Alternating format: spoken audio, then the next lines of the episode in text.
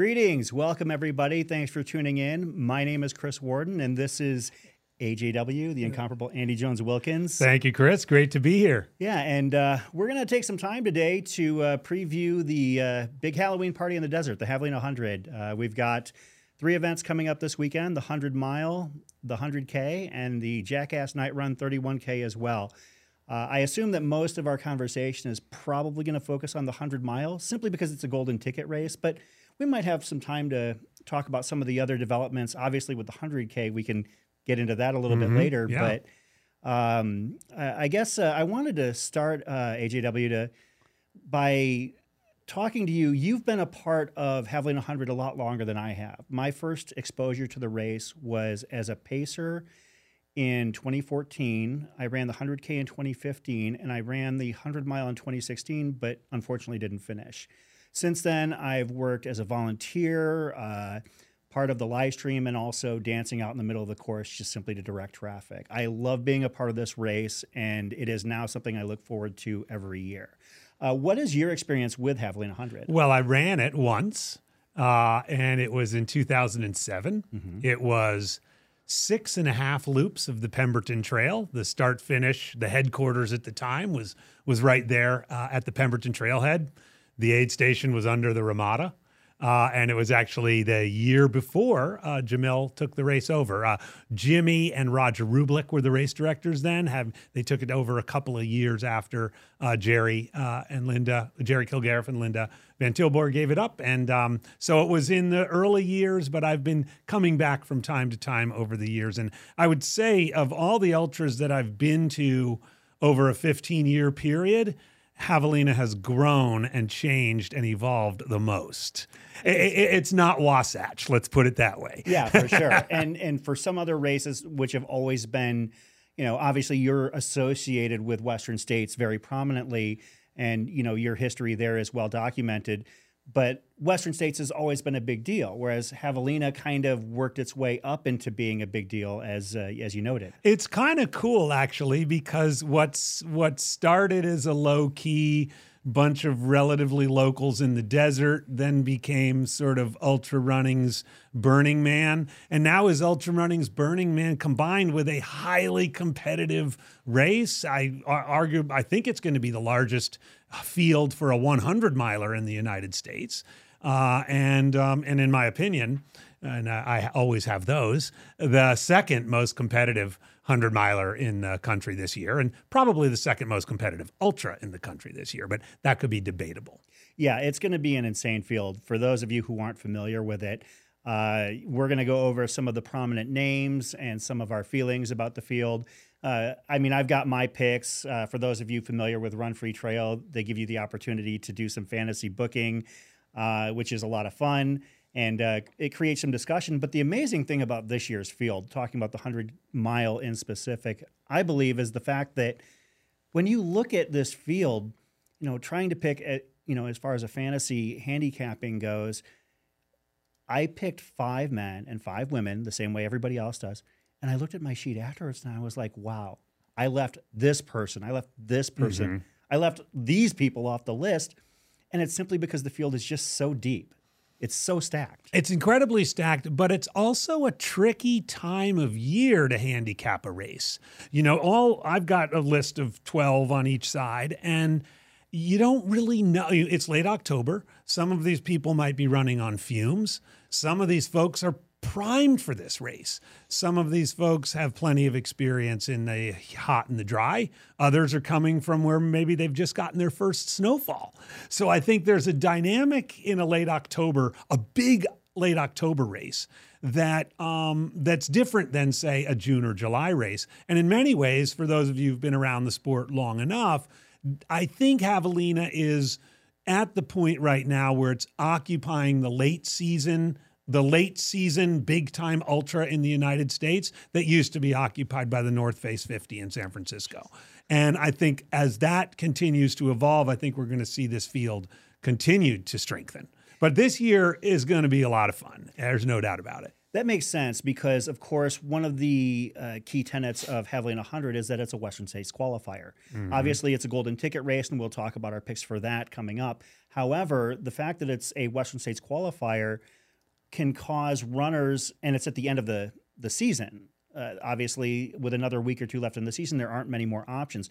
If runners, like rank and file, middle of the pack runners, want to jump in, Uh, into a Western States qualifier to get into that lottery the first weekend of December, this is the last chance for a lot of them. Yeah, yeah. They've got, they basically got this race and then Rio del Lago in Northern California next weekend, and that's it. Yeah. So really, if they've waited this long or they maybe had tried earlier at Black Canyon or Canyons and, and fell short, this is it. Yeah. Now, you know, if they play their cards right, take it. We're talking about mid packers and and take their and and take advantage of the cool night temperatures and just take it easy for those first twelve hours. You know, it's probably in the bag. Although you want to make sure you don't uh, you leave something in the tank so you're not out there until it starts getting hot again yeah. on Sunday morning. That the Sunday morning heat. It could be the same exact temperature, but the Sunday morning heat just feels way worse. It hits different, and that Arizona sun does hit yeah. differently for. For those that have not run out in it. Um, and uh, to that end, before we get into the field, uh, I guess I wanted to discuss with you, I checked the most recent temperatures that I saw, the most recent forecasts, about a high of eighty-one and a low in the upper fifties. That's actually relatively cool for this race as far as a high temperature. However, you know the desert sun hits differently. Mm-hmm. I mean, you know this from personal experience. I see, obviously, you just moved back to the valley after uh, – Uh, living in several other places and, you know, getting reaccustomed and reacquainted with that sun when it's, you know, eighty, ninety degrees or higher is is a process. And that's one of the reasons why I think when we go over our picks, a lot of my picks are leaning towards people who I know have that desert experience. Mm-hmm. Can you expand upon that, talking about your experience in, in the desert and in high temps, obviously, whether it be here or at Western States or at other high temperature races? Well, I also think, you know, if you got, let's say, did you get your forecast temps from, say, Fountain Hills? Yes. Right? So if you, you know, you could just go a few miles from Fountain Hills, but now you're out in this wide open desert. True. Where the the the surface, the ground is just baking all day. I mean, it may not be baking in one hundred ten degrees like it is in July and August, but it's still baking. There's ambient temperature coming up from the ground. And likewise, as it cools down in the evening, it cools down much more precipitously. So it might be a delta of eighty-five to fifty-five in Fountain Hills. It might be ninety, ninety-two to forty-eight in the desert. And, and the little microclimates going through the washes and things like that. You never know when a breeze is going to come up or there's no breeze, not to mention the fact that the only place you're going to get shade is when you get to the aid stations, you know, unless you crawl under, uh, you know, a tree somewhere. So, you know, in terms of my experience in the desert, I love running in the desert. You know, I've I've been a heat a heat runner for a long time, Western States and other races.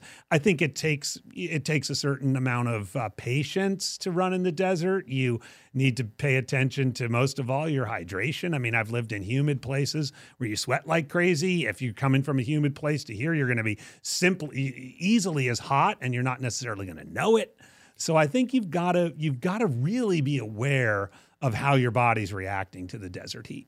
Yeah, I think that that's important, and and the heat sneaks up on you, but the cool does as well. Oh, yeah. Uh, Javelina one hundred, when you look at the course profile, is not what we would call a, quote, difficult race in terms of, you know, tens of thousands of feet of climb. You know, it's it's a pretty moderate hilly race, and there's a slight uphill towards Jackass Junction, the midway or the approximate midway point, and then it's a slight downhill coming back from Jackass Junction, but the race has a notoriously low finish rate when you think of its technicality or its difficulty. And I think that a lot of that has to do with the weather.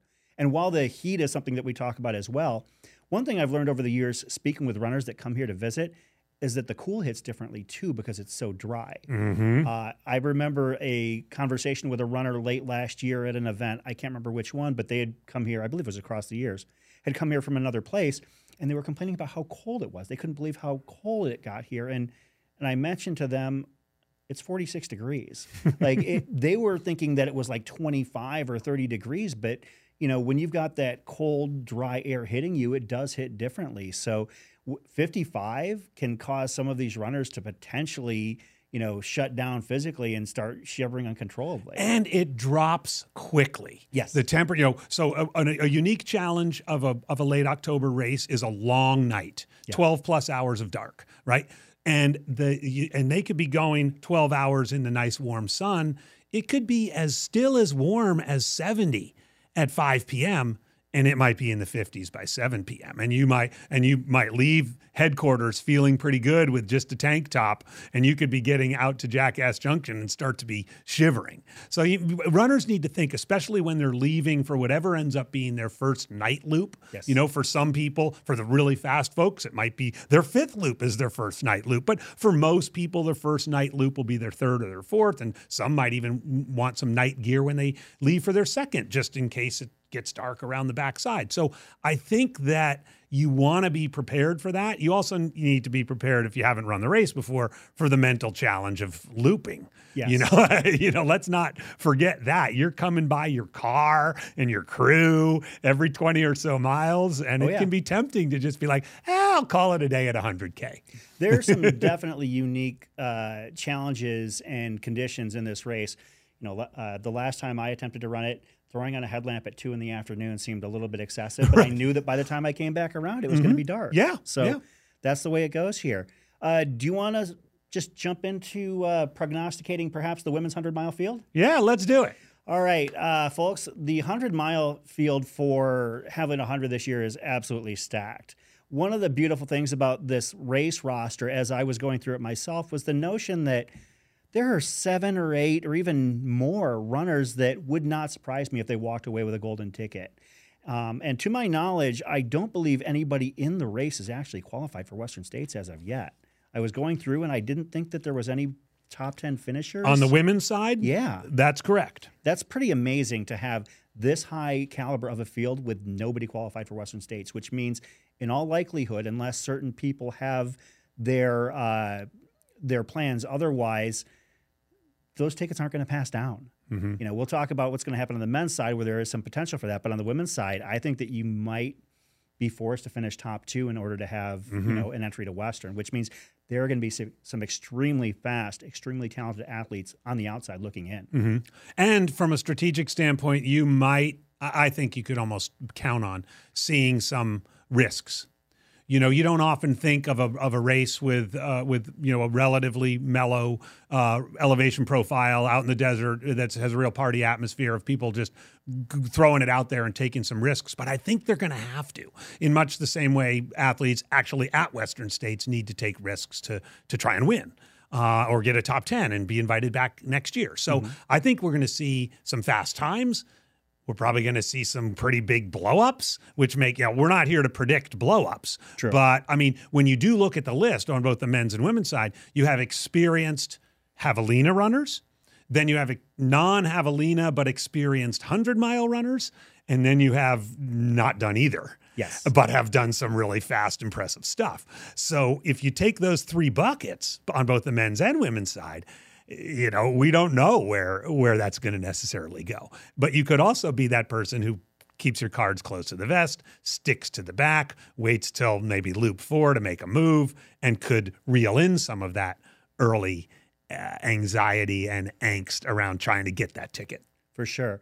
Uh, I guess the the first place we should start, just to simplify things, because we've got plenty of people to talk about, would be to talk about the former champions that are currently in the field. And there are three of them representing presenting four victories over the course of the Javelina one hundred history.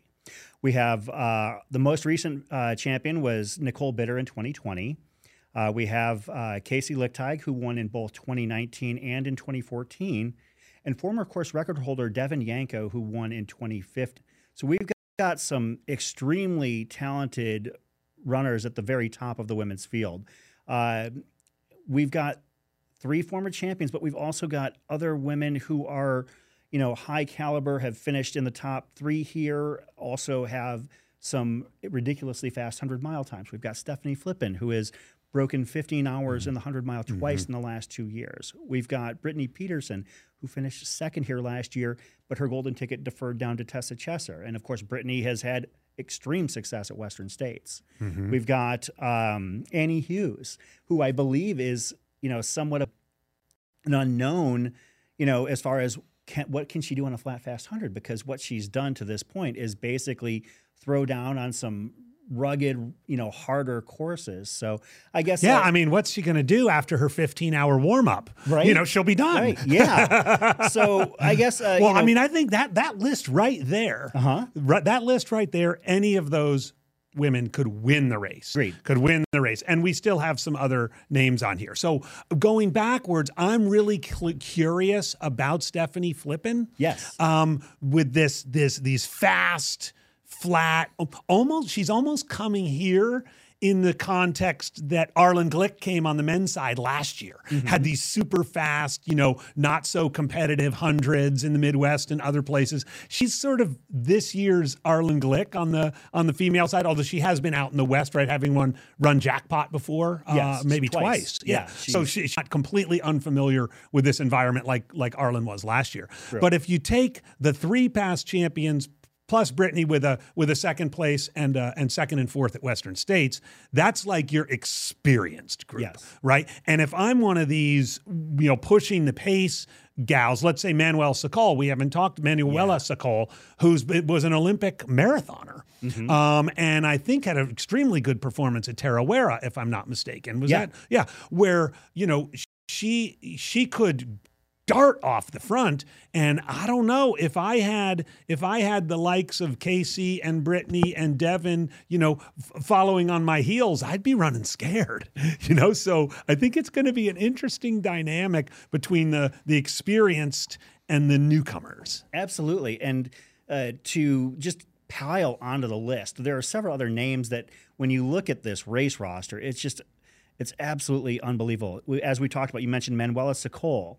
Talking about another unknown, and I want to kind of pause and give you a chance to explain this because I saw you mentioning on Twitter her name and pointing it out, Heather Jackson. Heather Jackson is a fascinating story. I just learned about her on Twitter about a week and a half ago. She has not run an ultra. But she has not run an ultra. But she's a multi-time Ironman, full distance Ironman champion. Yes. And is from Bend, Oregon, uh, knows deserts, knows heat. Uh, and her name popped up on the entry list. And, you know, in Ultra Sign Up, when you have no results, you're all the way down at the bottom. Yep. I mean, she's all the way down at the bottom. I'll be fascinated to see. I mean, I don't, I assume in triathlon, I mean, she's obviously run long distances in training and at least marathon distance and probably longer.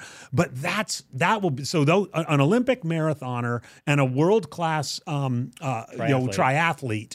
And not to mention some other former Golden Ticket winners, M Michelle Magagna, I yes. hope I'm pronouncing that right, Anne-Marie Madden, um, Arden Young, uh, Riley Brady, uh, Vermont one hundred K finisher, a beast coaster. I mean, I think I think those four, for example, will be happy to lay in wait and see if there's any carnage and see if those last two loops yield any, any women coming back to the field. So when have we last had, you know, there's twelve we've just kind of gone through that that are kind of in the mix. You're going to earn your golden ticket. And I, and, and I say that in all sincerity. I mean, I like to track how the golden ticket winners ultimately do at Western States. You know, not surprisingly, typically golden ticket folks from canyons do better than Bandera. And typically golden ticket folks from both the desert races, Black Canyon and Javelina, do about the same. I'm guessing this year, and I, we don't know the full depth of the Black Canyon field right now, but I'm guessing, with the exception of you, the people who qualify at U T M B, the people who qualify with these golden tickets at Javelina will have earned it. And we can expect to see them near the front at Western States. I, I think you're absolutely right. And, you know, we've we've named off, you know, several names as, as you did. And there, the fascinating thing about this field is that there are other, like, runners who in a normal other year we would be putting them right at the top of the field. Mm-hmm. One name that we didn't even mention is a local runner on the Air Viper Racing team, Brianna Grigsby. Yeah, Brianna's yeah. finished top five at this race before recently. I want to say it was twenty twenty-one uh, or even twenty twenty, but um, or it was twenty nineteen. She finished eighth, and uh, in the one hundred K last year she finished second. So I mean, she's battle tested out here in the desert, you mm-hmm. know, and she's run against mm-hmm. you know the best. And nobody's talking about her necessarily as a, a front runner. I mean, is she a contender? Yeah, I think to a, in a in a way, because mm-hmm. you know nothing, nobody knows what's going to happen out there. Strange things can happen at one hundred miles. It's like Jenga. Like when you're the higher you build that tower, the longer you make that race, the more things can go wrong. Like it's, yeah. I think it's far more easy to assume that the best is going to, you know, come forth in a shorter race at one hundred miles. And I and I think in ter in contrast to past Javelinas, where you, by one hundred K. You pretty much know there's sort of five people vying for the win. I think there's going to be deeper than that. I think you're going to need to look ten, eleven, twelve deep. Who knows? It can even come down to a last loop showdown, you Absolutely. know, where someone gets reeled in or someone makes weights and makes a move in the last loop. I think the tactics in this year's race will be different than we've seen in the past. And, um, and it'll be fun to watch for, for sure. sure. And, and this women's field, it's, It's um, it's diverse, right? Fast road runners. We talked about a triathlete. We talked about sort of technical, you know, Brittany Peterson would be the first to say she much prefers the technical stuff, but she can transition to the smooth, flat stuff. Casey has a diesel engine, right? If someone's going to run, if Flippin's going to run a low fourteen, Casey's probably not going to win. Yep. But if if it's going to be fifteen, fifteen oh five, Casey's going to be right there, right? So I think you've got you've got runners that are going to know their limits, run within their expectations, take advantage of their strengths. Just the course, right? With the gradual, we haven't talked, the gradual uphill, the rollers in the middle, mm-hmm. the sweet downhill. Don't forget the first loop that includes Escondido is the one sort of techie, annoying part of the whole day. You yes. know, that, that little extra loop. Fortunately, you only have to do that once. Yeah. But, you know, if, if runners get in a rhythm where they've got the downhill legs from Jackass back to the road crossing, Um, they can they can really save energy on some of the ups and really make time. And someone like Devin, I remember she ended up dropping out last year, but you know she's six feet tall. Yeah. She makes a move on those downhills.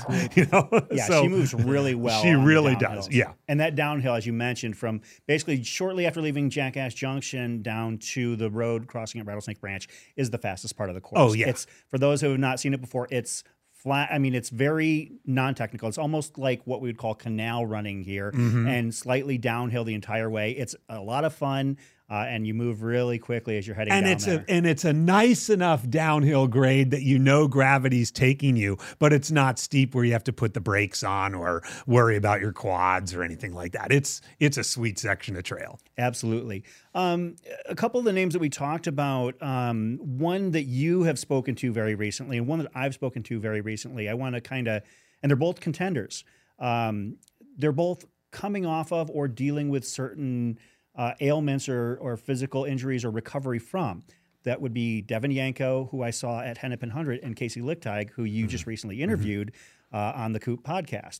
Um, I guess uh, based on you know what you've talked to with Casey, I kind of look at her and Devin both, as, even though they're fully talented, fully experienced, as a little bit of a wild card in their own way, simply because we don't know where they're at and where they stand in terms of their recovery and coming back you know, in full to, you know, what we know they can accomplish. Can you speak to yeah, what you... I, I, I, I am very much... In, I'm, I'm glad to hear that you spoke to Devin. I've known Devin for, gosh, almost twenty years, and I know she's got some health issues, yes. and, and I know that you, you have... Uh, you will have an opportunity to speak to those because I love Devin, and she's been around a long time.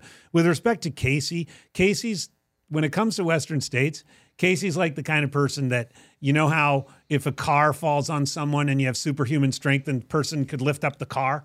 Casey is like that for Western States. Like something happens to her when you just mention that race, when you, and, and, and, and frankly, she fully intends if she doesn't get the golden ticket at Javelina to sign up for Bandera and then to sign up for Black Canyon. And then, the, but she wants it here and it's a hundred miler. It's probably her best chance.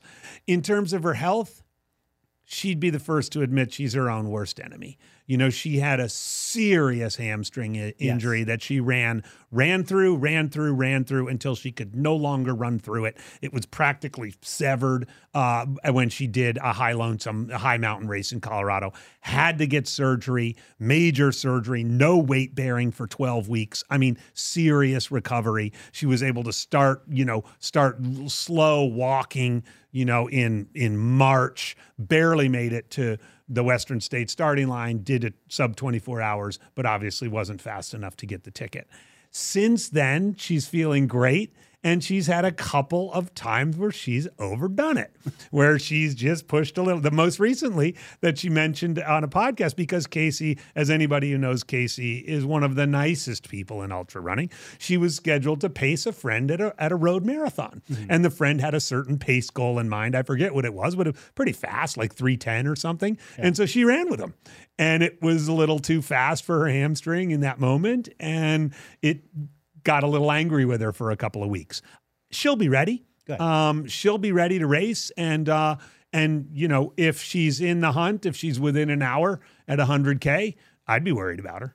That yeah. makes sense. Yeah. Well, and, and, you know, to speak to, as I mentioned, I ran into Devin at Hennepin one hundred earlier this month, and she was my pick to win that race, uh, potentially outright. I mean, obviously mm-hmm. at her best, she ran Umstead and, you know, under fourteen thirty earlier this year. So any questions about whether or not she's still got the speed, you know, from when she set the Javelina course record back in twenty fifteen, she still got it. Yeah. You know, even oh, no doubt. She's now a master's class runner.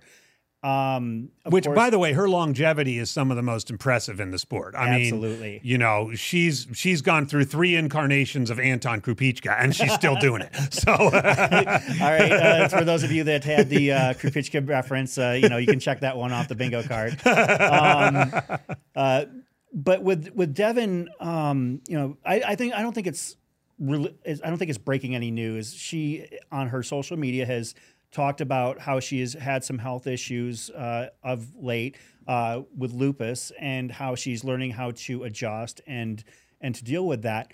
The amazing thing is, is that even with that, she still, when she had to withdraw from Hennepin, she had still run like sub six thirty for the first fifty miles. Really, that's amazing. Yeah, and so I feel like Devin is as much a favorite as anybody, assuming her health holds up through this race. I don't know where she's at. I haven't talked to her. I emailed her their back and forth a little bit, trying to get her to come to some of our local events. We'll talk about those. Um, but uh, but I, I think that, you know, all things being equal, everybody in the field being where it seems like they are, you know, health-wise, I think that she's actually a, you know, a genuine threat for the yeah. top two. And she's got will.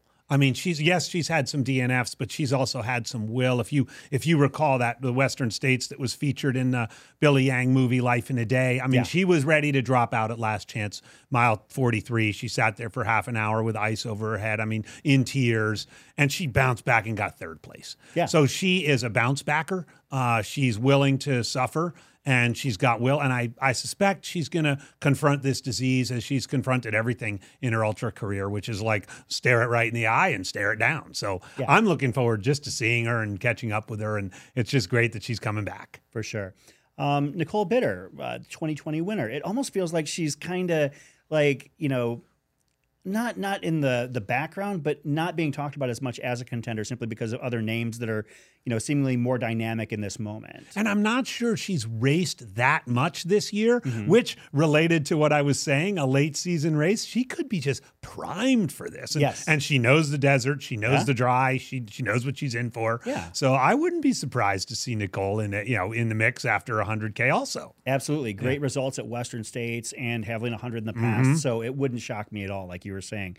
Um, and, and circling back around to one of our other Um, big time contenders, Annie Hughes. What does she do on a course like this? You know, I've, first of all, it's incredible that she runs, she runs like a wise mid forty year old. And I think she's twenty-four. Yeah. Right. So she, I mean, aside from the fact that she races a lot, which is like a twenty-four year old, she rate that her style of racing is of a mature runner who's maybe been smacked around, but she's never been smacked around. No. Right. So I I don't know, uh, you know, knowing, you know, her success at these big long things like Cocodona, big high mountain races. Uh, just recently at Run Rabbit Run, she seems to recover like that. Um, I don't know. I, I would call her I would call her a wild card because of that, not because I don't think her her she has the talent, but you know, I think she I think frankly. A good, and this isn't the scope of this conversation, but a good result for Annie puts her in the mix for Ultra Runner of the Year.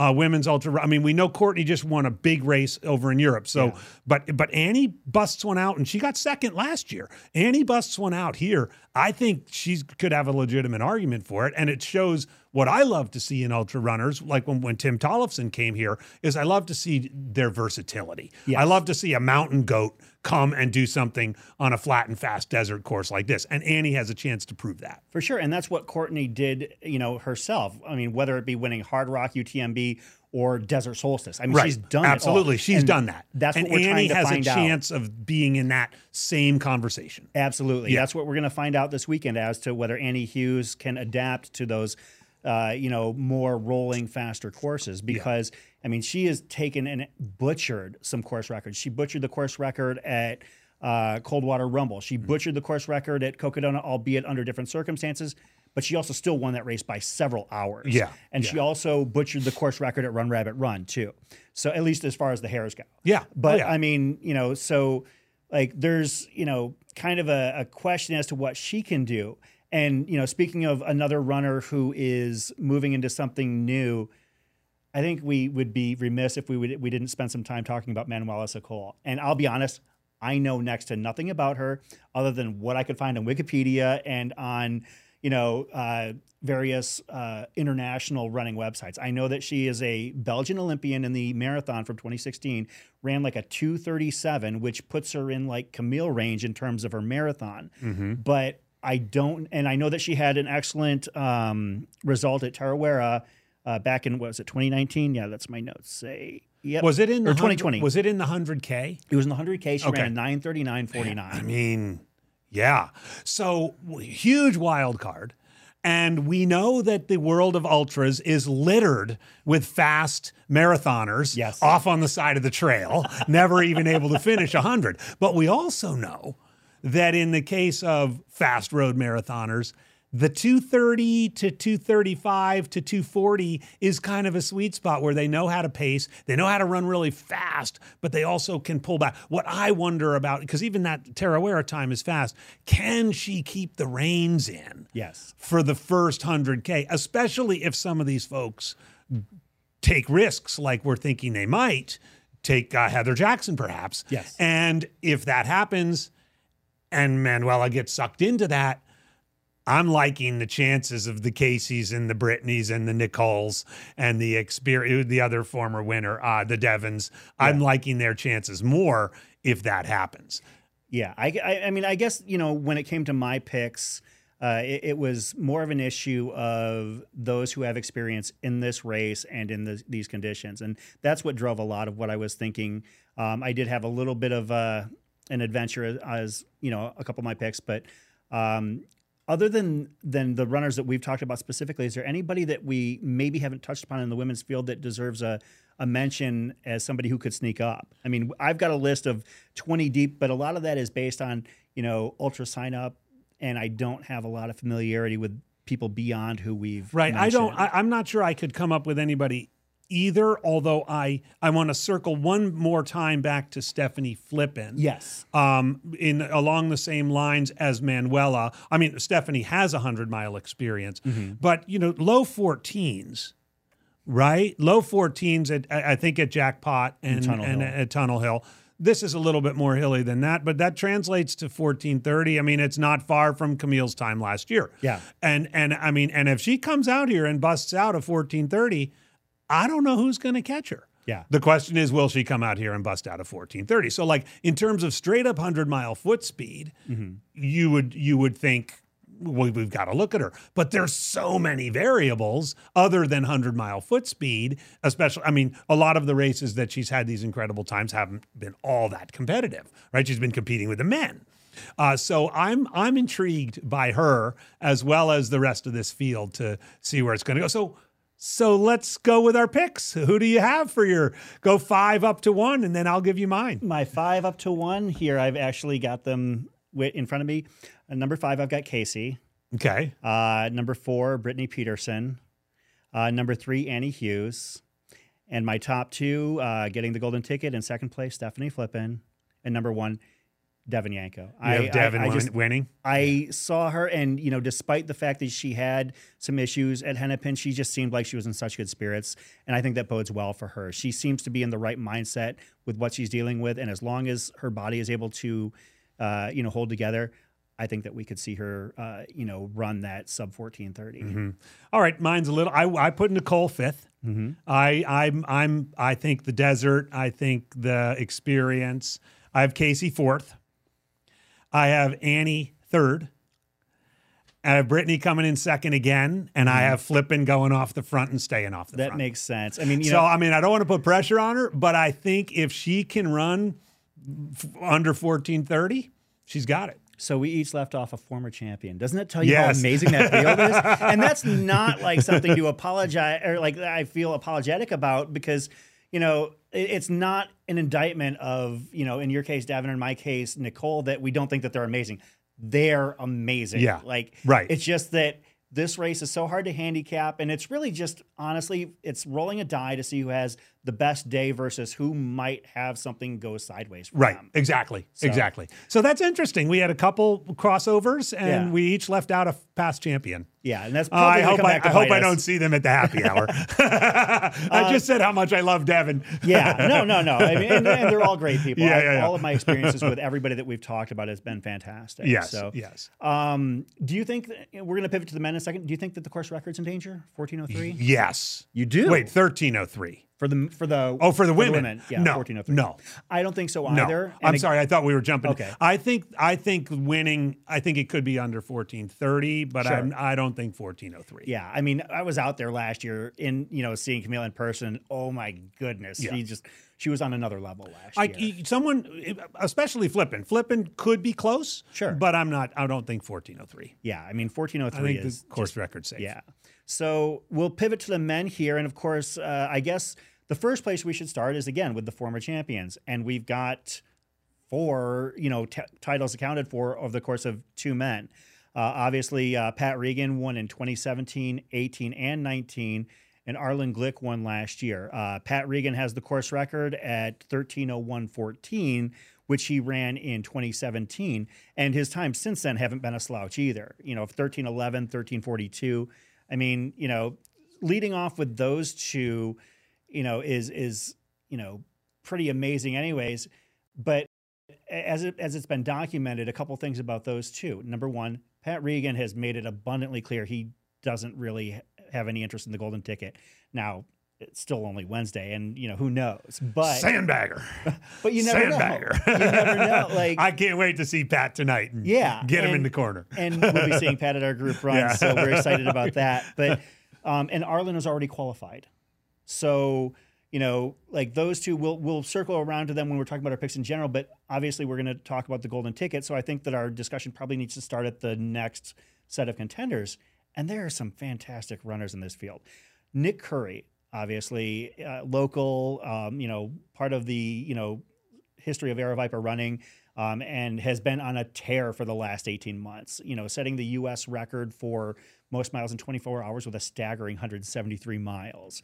Um, mm-hmm. Then Mark Hammond. Mark Hammond is in this field, and Mark Hammond is kind of being overlooked by a lot of people despite having a, thir- a twelve thirty-five hundred mile mm-hmm. in the last two years. I mean, you know, those two, you've got Matt Daniels, who is, you know, you know, had a, an amazing Western States performance. What was that, twenty nineteen?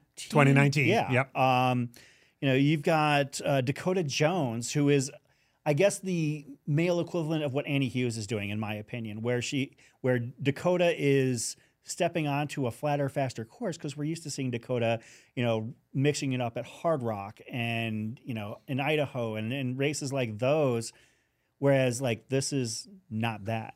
And, you know, who's to say he can't come out here and and throw down, um, you know, but like, you know, Hammond, Curry, Matt Daniels, um, you know, uh, Jacob Puzzi last year, you know, finished sixth with a fifteen thirty-five. We've got, you know, a list of of guys on the men's side and and almost the male equivalent of Manuela Sokol in Patrick Gomez, mm-hmm. you know, who is a fast marathoner. And then you've got a, a former golden ticket uh, guy in Jonathan Ray. Yeah. Right? Uh, and knows the desert. and then a local guy that um, Sarah highlighted for us, uh, Graham Shal Shalvey? Shalvoy. Shalvoy. Yeah, on the air. I mean, maybe team. not in for the win, but certainly could be a a, a, a force in yeah. the, in the dynamic of the race. Yeah, Graham. I, I don't believe. I believe that this is his first hundred mile attempt. Nice. So it'll be nice. kind of curious again to see how he does. But Graham has experience, you know, in these hills. Like yeah. he has run, you know, plenty of times in the desert as a member of the Air Viper racing team. So, right. so I, I'm gonna I'm gonna jump in if you don't mind. Yeah. And, and I'm gonna Hammond. To me, is this is is the male Casey? He's got he knows the Western States magic. I think he wants to be back. I think he's ready to bust one out, and he knows his best chance of a golden ticket is in a hundred miler, oh, yeah. not in a hundred K. Absolutely, right? And so he is a disciplined runner. He's a smart runner. He's going to stay on top of his nutrition. He's going to do. He's going to do everything right. Someone's going to have to beat him yeah. versus him beating himself. Dakota has, you know, he's barely thirty years old. He's been in the sport like thirteen years, which is incredible. Yes. Um, has never run Western States, but in con we, we do think of him a lot at Hard Rock, but he had two really fast Lake Sonomas back in the Lake Sonoma days, which is Lake Sonoma's more rolling than than Javelina, but it's a lot of smooth, buttery single track, and, and Dakota can throw down at a fast fifty, uh, this is a fast hundred. What I'm worried about with Dakota is he'll just kind of get sick of running because there's just so much running. Uh, but I could see, I could see both Hammond and Dakota as like these, these not so old, but kind of grizzled vets kind of being in the mix. And then Daniels, um, and, uh, there was another Daniels and Nick. Yes. Okay. Well, let's take those separate. Daniels, I know, has battled a Uh, almost a year and a half worth of up and down injury, uh, life circumstances, job changes, and so forth. And is he's one of the guys I think benefits from the late October timeframe that other people might be coming in a little bit on fumes. He's coming in fresh. Yeah. And I'd be worried about a fresh Matt Daniels. Right. Um, and and I think so I, I know I talked about Devin and being tall. Matt's a big, tall boy, and he can hammer that downhill section. I wouldn't be surprised if we see some splits from Jackass Junction to the road crossing that are insanely fast from him. And Nick, what can you say? Metronome Nick, yes. right? I mean, he he. I think he will go under fourteen this year. I mean, will he go in the low thirteens? I don't know, but he had an incredible seventy-five K yeah. metronomic in that uh, that training race that was five forty-nine, five forty-nine for seventy-five K yeah. and negative split it. He's made made that into an art form. He's as when you're in the room with Nick Curry. Pardon his uh, apologies to his brother, Jamil. You're the second smartest person in the room. I mean, he's a smart guy when it comes to life. He's a smart guy when it comes to running. And the engineer's mind is at work. So uh, that's a that's a dynamic group of six right there. And then whatever happens with Reagan and Glick, they're going to be pushing it. Yeah. And whether they care, I mean, Glick doesn't need a golden ticket.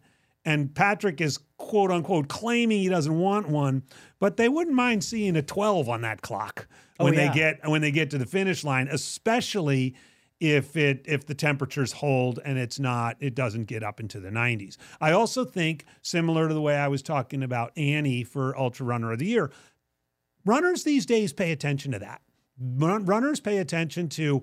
An Ultra Runner of the Year votes help with sponsorship. They help with future opportunities. And I think Arlen is probably wants one more notch in that belt uh, for Ultra Runner of the Year consideration. I haven't talked to him about it, but I'd be mm-hmm. interested. And and this is a race you can definitely do that at. So I, it's going to be fun, and it's going to be dynamic. And in this race, contrast to the women, I think the course record could go down. I, I, I agree with you there. I would actually say it's even money for this course record to go down. But, you know, we've just scratched the surface in terms of the men's field. There are several other Uh, you know, runners with respectable times. You know, we didn't really, you know, go too deeply into, you know, Jonathan Ray and uh, Patrick Gomez. One of the names that I had been kind of looking at outside of the box was Cody Logan. Now, mm-hmm. Tell me about Cody. I know nothing about I him. I know very little about okay, Cody, good. But Ultra Sign Up is your friend.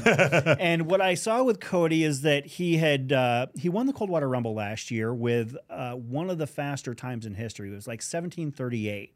And I think that's like the fourth or mm. fastest time in course history, which is which is fairly impressive. Coldwater is much less runnable than than Javelina, and it also mm-hmm. is, you know, gets, you know, as, as cold as the desert gets out right. here. Um, but what really kind of caught my eye was his performance at the twenty twenty-one Ray Miller.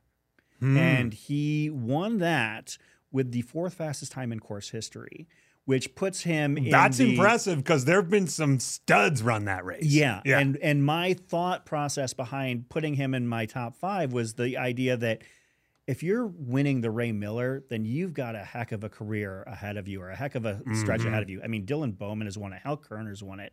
I mean, you know, we've seen, you know, some really heavy hitters come into that race. Uh, Jorge Pacheco, you mm-hmm. know. Uh, who, Old nemesis yes, of mine. Uh, yes. For those of you not familiar, Jorge uh, took a uh, took a win at Javelina one hundred uh, away from Andy back in oh seven. Um, yes, I have the honor of having my name underneath Jorge in five different hundred-mile results. Wow. Yes. So he uh, he kind of... Second to Jorge five times, never beat him. That is that is wild. Yeah. But yeah, I mean, but those are the kind of names that... That, that have done well at Ray Miller. At, at yeah. Ray Miller. So if, if you're winning in Malibu, you are likely... Um, and, and Cody's only twenty-eight. That's another mm-hmm. thing. So, like, his career is potentially just beginning. Yeah. You know, I mean, I believe that his his P R uh, for the hundred-miler is, you know, uh, it's impressive by, you know, normal human standards, seventeen thirty-seven at Rio del Lago uh, back in twenty nineteen. But that was a couple years ago, and obviously he's made strides yeah. since then. Is he an Arizona guy? No, he's or a California, California guy. guy. Okay, so. yeah. Well, the other thing about Ray Miller, too, is it, while it does have some steep ups and downs as it's leaving the beach and coming back, it's a lot of rolling, buttery stuff like we have here. So yeah. I think it plays well. Uh, success at Ray Miller does play well here. So he's some one to watch. Yeah, and absolutely. He didn't, didn't make my list. I'm embarrassed to say. Well, th that's, again, there's so many names that we can look at. I mean, we didn't even talk about some of the other names, like Jeremy Pope, you know, who mm-hmm. you know who ran a fourteen twenty-seven at Canal Corridor last year. You know, uh, Bob Hearn. I know that Bob Hearn isn't seen as a contender in this kind of thing, but he ran sub fifteen last mm-hmm. year. You know, uh, Jordan Camastro ran, you know, sub, you know, like ran a fifteen fifteen at Jackpot. Uh, Two years ago. I mean, these are runners who are not getting any love mm-hmm. for the golden well, ticket conversation. You mentioned uh, Jacob Puzzi also, who yeah. was in, I think, sixth or fifth here sixth. last year and has really good foot speed, mm-hmm. you know, and I think has probably picked and chosen his races. You know, he's probably not on the on the you know, front of everybody's mind very much. But, you know, if you're if you're under-raced coming into this, you know, anything can happen. Absolutely. Yeah. Yeah. I mean, you know, there, there's just such a great field here. And uh, I guess, uh, and, and, you know, in the interest of, uh, you know, I guess calling it, you know, putting it out there for ourselves, what do you got in your top five? Give my top five? Okay. Yeah. I'll go from five to one. Um, I, uh, I'm I'm thinking that Matt Daniels, as much as I just, you know, extolled him, I think he's going to probably be fifth. I, uh, I'm going to have Dakota fourth, uh, and Nick, Metronome Nick, is going to be third. And Arlen and the Georgia Peach are going to battle it out, and I think Reagan's going to win. So I got Reagan, Arlen, uh, what did I say? Reagan, Arlen, Nick, Dakota, Matt. Okay, so our top three are almost the same. Number five, I'm calling my shot by saying Cody Logan. You are? Yeah, okay. Yeah, I put it, it's out there on social media, so it's got to be, you know, I, I can't delete it.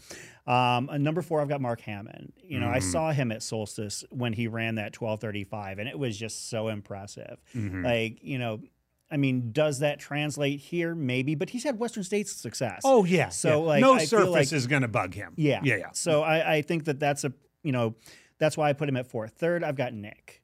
Now, so we both have well, Nick third. Let's be honest. Missing the ticket by one spot. No. Oh, actually, getting the ticket. Getting the ticket. At, yes. So you have Arlen and and and Georgia Peach. Yeah. So okay. So I've got. So Pat, even even if Pat changes his mind and takes a ticket, yeah, Nick's going. Yeah. So Pat, I've got at two, and Arlen at one. But I'll be so honest, like, I would not be surprised. One, two, three, three, two, one. You know, any three, of one, those two, three. Any, like.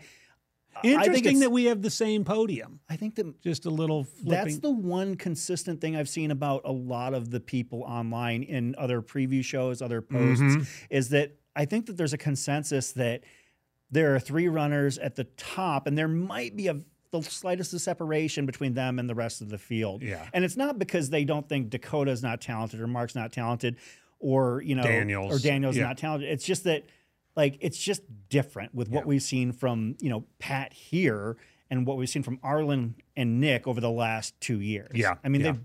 Arlen and Nick have just been on another level. I mean, you know. And, and in contrast to the women's side, we, out of all those three, we haven't seen any blow-ups. Yeah.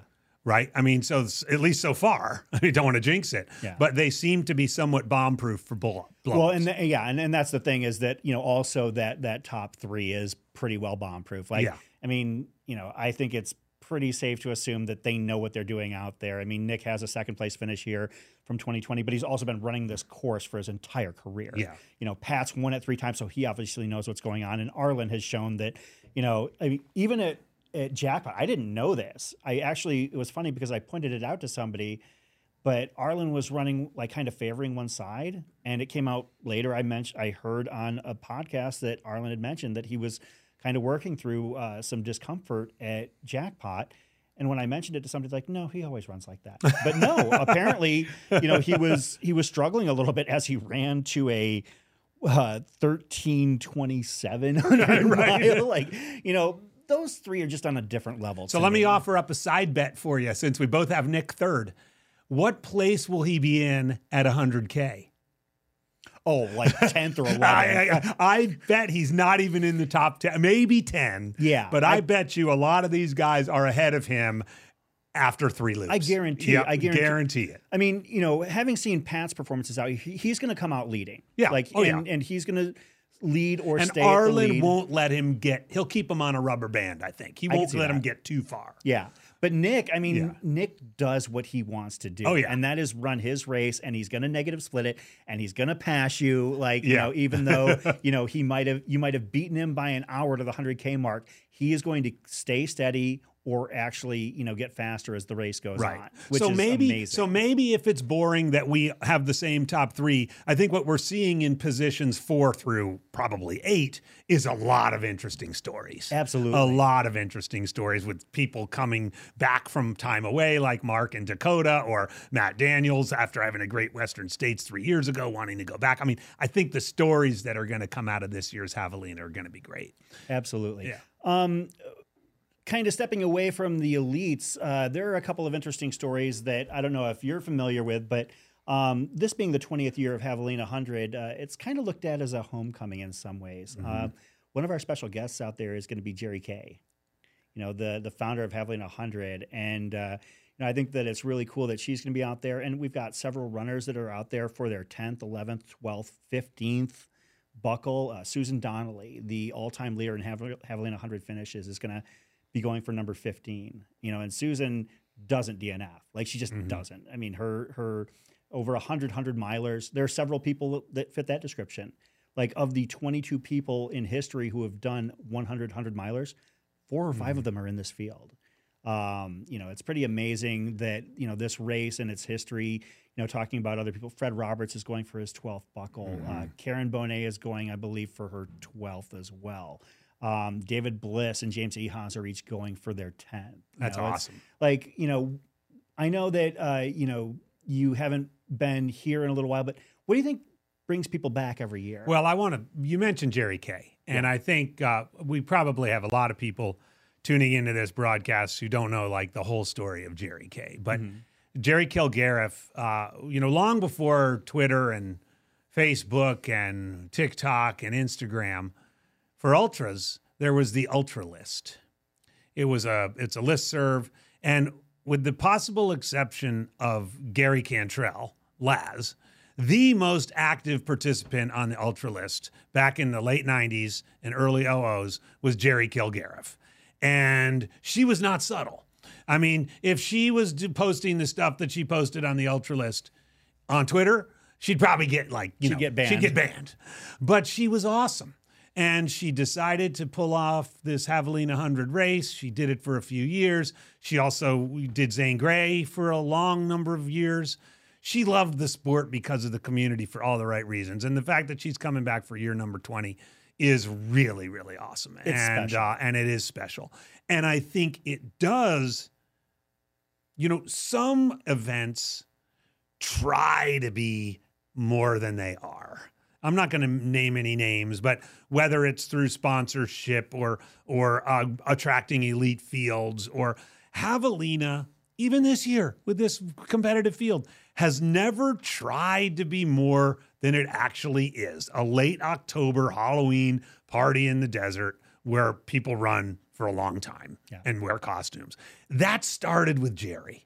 And then Roger and Jimmy took it over, and Jamil took the race over when he was twenty-four and pretty much didn't know what he was doing. But look what he's done, right? Yeah. But he's stayed true, and that's why they return. That's why you've got ten and fifteen-year returners. Not just, some would say, oh, well, it's because of the party. No, it's a homecoming. And, and let's face it, in this day and age of like races that are impossible to get into, you can still get into Javelina. You got to sign up early. Yes. You know, but there's also a wait list, and there's oh, seems to always be some movement on the wait yes. list because because people's plans change and so forth. So I think they come back for those reasons. You can get in, you want to be there, you reconnect with people. The aides, you know, I know that there's been some change of, um, change of the leadership in some of the aid stations, but you know, those aid station volunteers are are the they're the best. Yes. You know, and the aid stations are the best. Yes. And the fact you the other reason to come back is you can come with your friends, you can set they can set up and crew you. They get a whole day and night hanging out in the desert and talking to people and getting caught up like it's homecoming in college.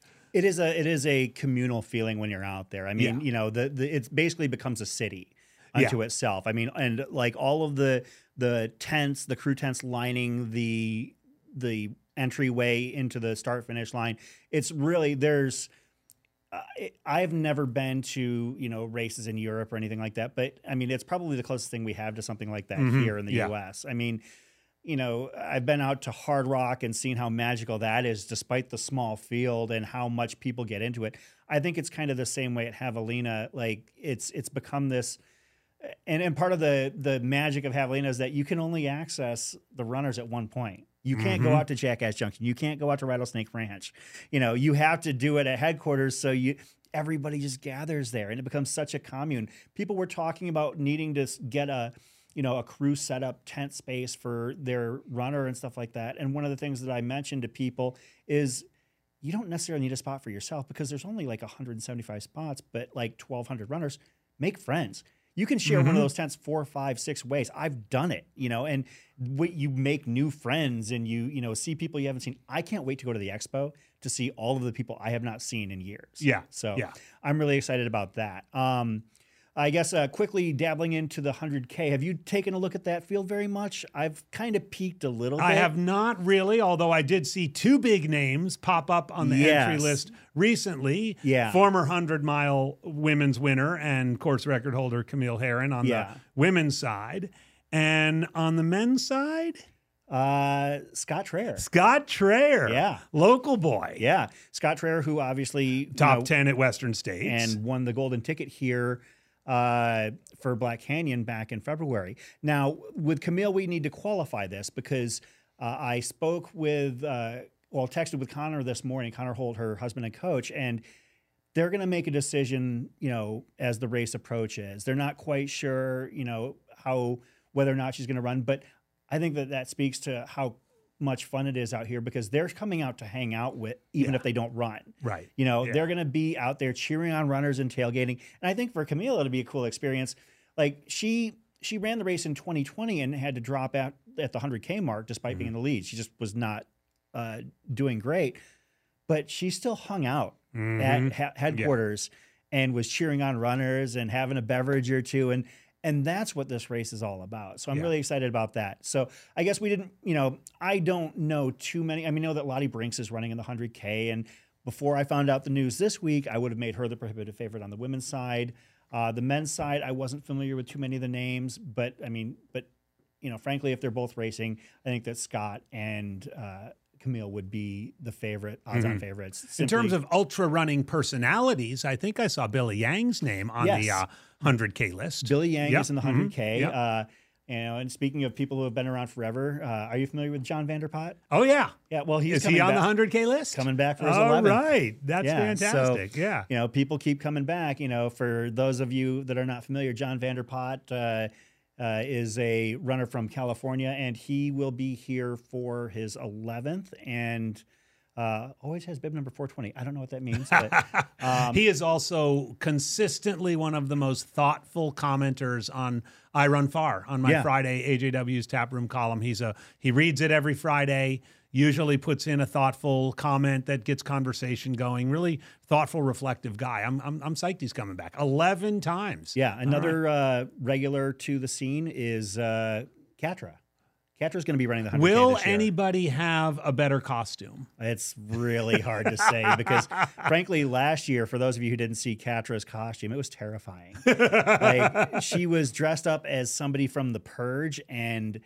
Whew, it was intense. Uh, but, I mean, you know, you never know. She might be showing up with something, you know, dark and intense or something bright and, mm-hmm. you know, and cheerful. But she's always a contender for the costume contest. Oh, absolutely. So, yeah. You know, and yeah. that's part of the magic. Uh, you know, I've seen some great costumes out here. Um, I know that uh, a few years ago, Pete Mortimer dressed as uh, and shaved his... Uh, facial hair to look like Freddie Mercury, and he was a dead was he, ringer. Did, did it work? Yeah. Oh, it was fantastic. You know, that's a great one. He's also done Borat out here, um, but yeah, that's part of the fun is that you know people come out here in costume. Usually, you're not seeing it from the the very top of the field, but you know we get it. You know, I mean, from uh, from a costume standpoint, how many? What's the over under on Jubilee's costume changes? I believe I knew this.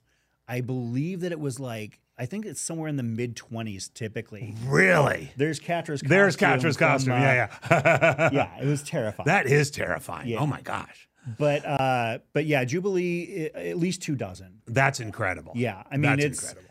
Uh, you know, and that's over the course of the entirety. I mean, and, you know, she's constantly moving and going. And, yeah. And, and yeah, that's one of the... Little buzzer goes off in her watch. Oop, got to change. Well, her energy is amazing because, yeah. I mean, she's got to be up early to uh, to start the races, and then she's got to maintain. And then, of course, you know, just as runners are, you know, getting ready to, or, you know, the hundred-mile or one hundred K top runners have already come in, then Jackass Night Run starts, like, yeah. you know, shortly after sundown.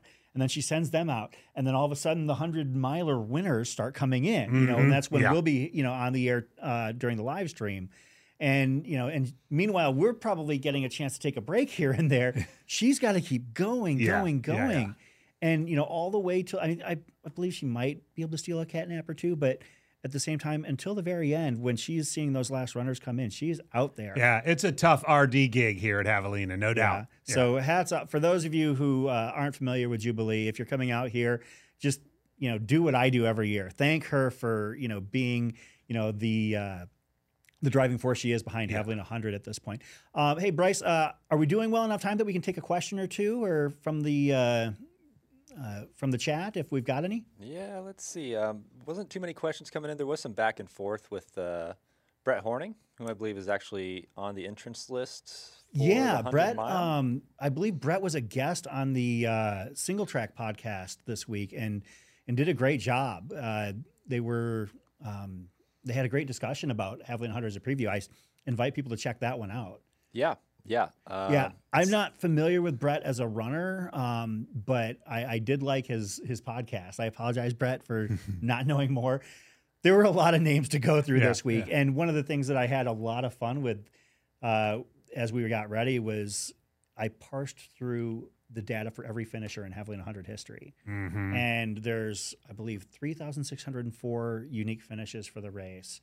Um, and... Uh, I'll tell you. I'll tell you. The highlight of that geeking out was forty-nine states are represented, yes. and this year there's a starter from Rhode Island. Yeah, the one state that has yet to have a finisher. So I, let's let's cheer for that Rhode Island dude. I can't remember what his name is, yeah. but yeah, there, there was a of of all you know throughout the twenty years of Javelina one hundred, one state doesn't have a finisher, at least according to Ultra Sign Up. I mean, yeah. maybe some people didn't put their names in or their states in, but but yeah, this could be the first time we have a finisher from. uh, from Rhode Island, which would be a hoot. That would so, be a hoot, yeah. um, do we have any other? No questions in the chat at the moment. A little back and forth on uh, shoe strategy. Shoe strategy. Well, okay, so this is mm. something I noticed. For those of you who haven't watched the uh, Chasing Gold series mm-hmm. hosted by our very own Scott Traer, uh, he's been interviewing some of the Golden Ticket contenders uh, over the course of the week, and been some great interviews. Nice bite-sized pieces, uh, you know, fifteen, twenty-minute mm-hmm. conversations. One of the things I noticed is that the people he talked to are very close to the vest about their shoe gear. Mm-hmm. Like some of the people are like, you know, kind of keeping things in the down low, and and a lot of the runners in general is this. So I've been following and a part of the sport since, you know, twenty fourteen, twenty fifteen. Is that something that's always been a big deal, like keeping your no. your foot gear? No, no, no, no. I would I, think I that mean, it'd be more advantageous to like hype sure. it. Sure. When I think back to, say, the Scott Jurek years, I mean, you would always know what he was using for, which Brooks model he was using at Western States, and mm. Rob Craw, you know, whatever North Face model he was using. Uh, Hal Kerner always, you would always know what his Adidas was, even all the way back to Ann Trace and Nike, you know, she would, it, it was pretty clear. So I, I think that's relatively new, that kind mm. of close to vest, the vest. And, and I don't know if everybody is close to the vest. I mean, I think I, I heard Brittany Peterson on the Single Track podcast, and she was pretty open with the, oh, the okay. Nike. I think she's going to use the Zagama, which is a relatively new shoe from Nike. I think that uh, Casey will be pretty open with yeah. whatever Hoka she's going to wear. That makes so, sense. Uh, but I, but I mean, it's it might be something too that maybe the the sponsors are asking them to be a little bit more chill about it, or they have some sort of prototype that they want to uh, unveil in a little bit more of a kind of cool way than just I'm running in this prototype. I think I heard on the Run Single Track podcast, uh, Arlen Glick is running in Kraft. Is he? That's, uh, I think that's a big get for both sides. Yeah, you know, yeah. Frankly, I think it's great to see Arlen uh, with a shoe, and then also a, a a company like Kraft being able to, you know, I'm not saying that they're sponsoring him. Don't, you know, don't right. put that on me. But like the fact that he is, you know, wearing their shoe in a high profile race like this, it's kind of a big yeah. deal. You don't need a ton of shoe here. No. You know, you can, I mean, in the old days, we would run it in road shoes, but you could run it in some pretty minimal shoes, some pretty, you know, you need some tread, but you, you don't have to go crazy with shoe choice here. I mean, you might want to think about, you know, getting all the grit and stuff in there. You sure. know, you want to have a change of socks possibly if things act up down there. But well, I know I mean, Nick, I think, Nick will be running in road shoes. Nick oh, yeah. Curry will be running in road shoes. I know that Camille ran in the, uh, Uh, ran in road shoe last year as well when she won. So and and Tim Tollefson ran in regular old uh, Hoka Cliftons. Yeah, yeah, yeah, yeah. So I mean, you know, you've got those options. Um, I guess uh, to close things out here. Oh, sorry. We did have uh, yeah. a little influx of questions here. If you guys want to do, uh, yeah, like a we'll rapid take some fire session. Absolutely. Awesome. Do we know the fastest anyone has run this race in a costume? Do we know? Oh, that's an excellent question. If I had to venture a guess, it would probably, I, I have a guess on who it would be. I don't know like what his fastest time is here though, but uh, Jordan Camastro always wears a costume at this race. Does he? And Jordan's P R for the hundred miler is fifteen fourteen. So I'm mm-hmm. betting that of somebody wearing a full costume, Jordan would probably have the best. I don't know if he's had like a, you know, a sub eighteen time or something like that mm-hmm. here. I mean, he's very fast.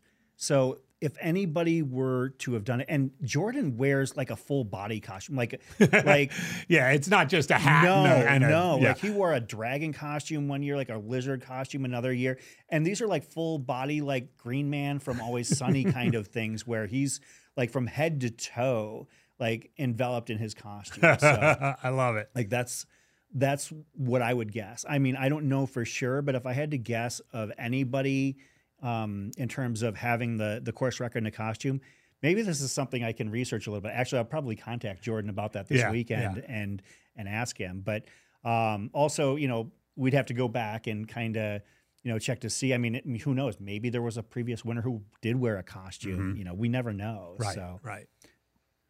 Chris, question yeah. for you in particular. Do you have a costume for this year?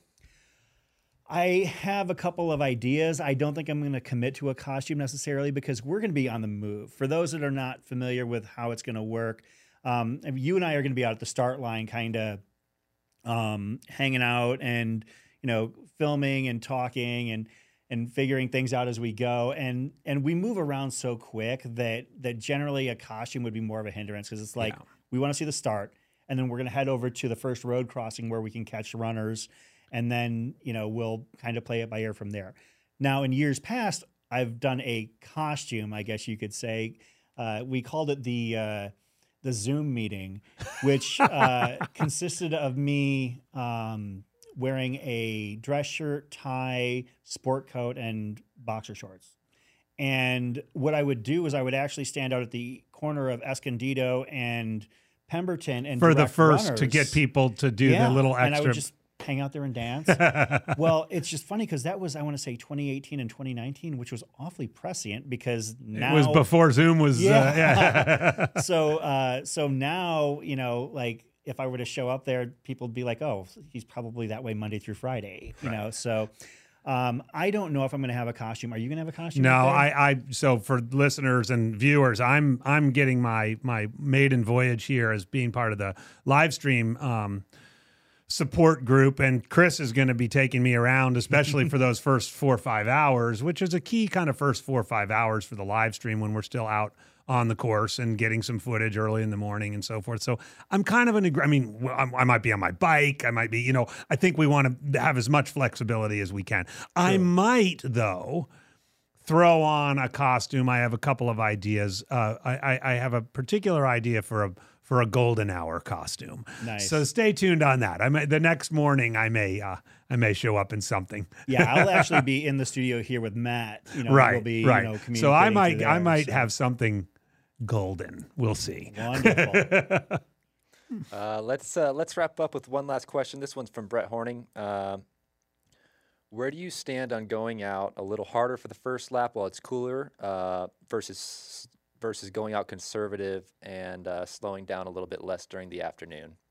I think that's more of a question for you because I've never run it that long. Yeah, I, I do think there's an advantage to that, Brad. I think if you can get, like, if you're at running in the, in the win or in the golden ticket range and you can get out uh, before it gets, you can finish your first loop before it gets too hot, um, you're going to have a little advantage and you can kind of chill out. It's, it's, it's, it's, similar at Western States where, you know, you know it's going to be hot, but you get up in the high country and you might want to make a little time before Robinson Flat, before it really gets hot. So I would say don't go crazy, but certainly running running the uh, the, the rollers through the middle part, you know, uh, and then running that downhill from Jackass Uh, back to the road crossing and running the Escondido part pretty quick if you can.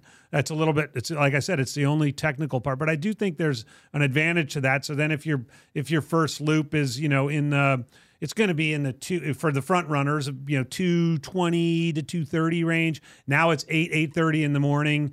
It's going to start warming up, but you can even sneak a, a little a little bit more fast stuff after that. But I, it's a it's a good strategy for front runners as long as they're disciplined enough, not only to run just fast enough for that first loop, but to actually honestly slow down for the second loop. What often happens is they'll, I was such a great first loop, I'm feeling great, and they do it again for the second group and get their butts kicked. So you see a lot of early elite drops here in like the forty mile mark, because it's like, whoa, I went out hard for the first loop and then the sun came out in the second loop and uh, I'm done. Yeah, yeah. I mean, yeah. you know, that's one thing I, I have noticed is that very rarely do the elite level runners drop late in this race because once they've gotten through the, the heat of the day, mm-hmm. oh, yeah. they can push through. And, and that's generally what we see. Unless there's an injury, once they get, certainly right, you're right. not going to have very many drops at mile eighty. Yeah, no, yeah. no. I mean, and and I think that that extends all the way down to the the middle of the pack and the back of the pack mm-hmm. as well. If you get to mile eighty, you've got four loops down. You're going to do whatever it takes to stay mm-hmm. out on the course, yep. you yep. know. And yep. and I've seen runners, you know, personally, you know, you know, fight through, you know, to that thirty hour time limit and beyond. Like I've seen runners come in a couple minutes afterwards, but they're still, you know, going mm-hmm. at it. So um, I guess uh, in closing, I wanted to see if we could, uh, Bryce, if we got a moment, I can say, uh, you know, for those of you who are going to be here in town, A J W and I are going to be uh, part of a couple of events this week. And mm-hmm. Uh, tonight, we've got our group run actually out at Javelina headquarters, and uh, it starts at seven p m We're going to hang out. We're going to run. We've got a lot of guests. Uh, you know, Pat Reagan, Nick Curry, Pete Kostelnik, Jubilee will be there. Mm-hmm. So you can meet some of the, you know, big names in, you know, the local running scene and also in the, you know, as part of the Javelina one hundred experience. And then we're going to go do our social at Bonehouse Brewing in Fountain Hills. Then tomorrow night, we've got a happy hour at uh, Bachelor Pad Barbecue, and, uh, you know, we hope that those of you that are in town to come and be a part of Javelina one hundred will join us. Of what course. Time is the is the Thursday one? Is that seven also? Six to eight. Oh, six to eight. Okay. Yeah. Yeah. And of course, yeah. on Wednesday or on Friday we've got the expo, mm-hmm. and then Saturday is when it all goes down. And I want to say too, you know, our Aravipa, I'm I'm honored to be part of the live stream team this year, but Aravipa has pioneered the live stream. We know that there's lots of races that do live streams now, but you're the pioneers. That first Black Canyon, you know, now what, six, seven years ago. And this um, this Javelina live stream is just going to be so much fun. The you get more equipment every year. You get more sort of dialed in with the gear. I think we're gonna you're gonna see some new some new features this year, uh, some new camera angles, some new locations. I'm going to learn what it means to be a field correspondent and then uh, spend a fair bit of time in the studio as the as the race kind of comes down to the wire. So, and then back out there for the golden for the, for the morning and the and the golden hour. So, having watched the live stream for several years, it's it's really exciting for me to be on the other side of it. And uh, thank you for giving me the opportunity. Well, I'm I'm excited to be out there with you uh, as we're going to be basically, you know, uh, tag teaming the the first couple hours of the race. And my, my goal now, I feel like uh, the bar has been raised. I have to make sure I don't lead you astray. So, uh, you know, we'll, we'll, we'll basically follow the playbook I've had over the last couple years, and it seemed to work pretty well. So, you know, I mean, when we have a good time out there, uh, the energy is just so great. I mean, you haven't been out to Javelina in a few years. So right, yeah. I think it's going to be like a pretty impressive scene for you mm-hmm. to see for the first time. And for those of you who haven't been out there before, I invite you to, uh, Uh, register for, you know, the race for next year. Uh, the race registration for next year, I can already say this, I think, pretty confidently, because it always happens every year, is on the first of January. And uh, this year it, it sold out in January. Now, the right. wait list did start up and the wait list did move. But at the same time, if you want to be a part of Javelina one hundred, uh, get on it fairly early. And, uh, you know, we hope to see you out here next year. But uh, I can't wait for this race. This and weekend. If you're coming to the race, if you're here or you're on your way, come say hi to us at the headquarters as we're running around with our iPhones and filming and getting stuff back here to Bryce and uh, and the t- and Matt and the team, because uh, we we're, you know, it's a social event, and Absolutely. that's uh, and that's that's by the way, the people keep coming back. Yes, it's a competitive race, yeah, you know, and yes, it's uh, going to be a Western States qualifier for a lot of people. But it's also a social event. It's also bringing the family back together after a year of, you know, another year of sort of pandemic and what are we doing? Yeah. Like, it is a time to celebrate this community and what we do. So please come say hi to us. Uh, we'll have some good time. If you want to be interviewed and tell us how your runner's doing, we'd love to do that. Absolutely. Who knows? Like, when we're filming, we never know what'll pop up on a uh, on a sizzle reel or a, you know, a, a produced piece later. Um, obviously there's some footage of me dancing in my underwear out on the course, and I'm never going to live it down. And it's made its way onto all sorts of social media posts. So, uh, for A G W, for Andy Jones Wilkins, I'm Chris Warden. Uh, thanks to, uh, Bryce, uh, behind the, uh, behind the board there, uh, keeping us, uh, going, and, uh, hope you tune in this weekend for the Javelina one hundred live stream, and, uh, we'll see you then.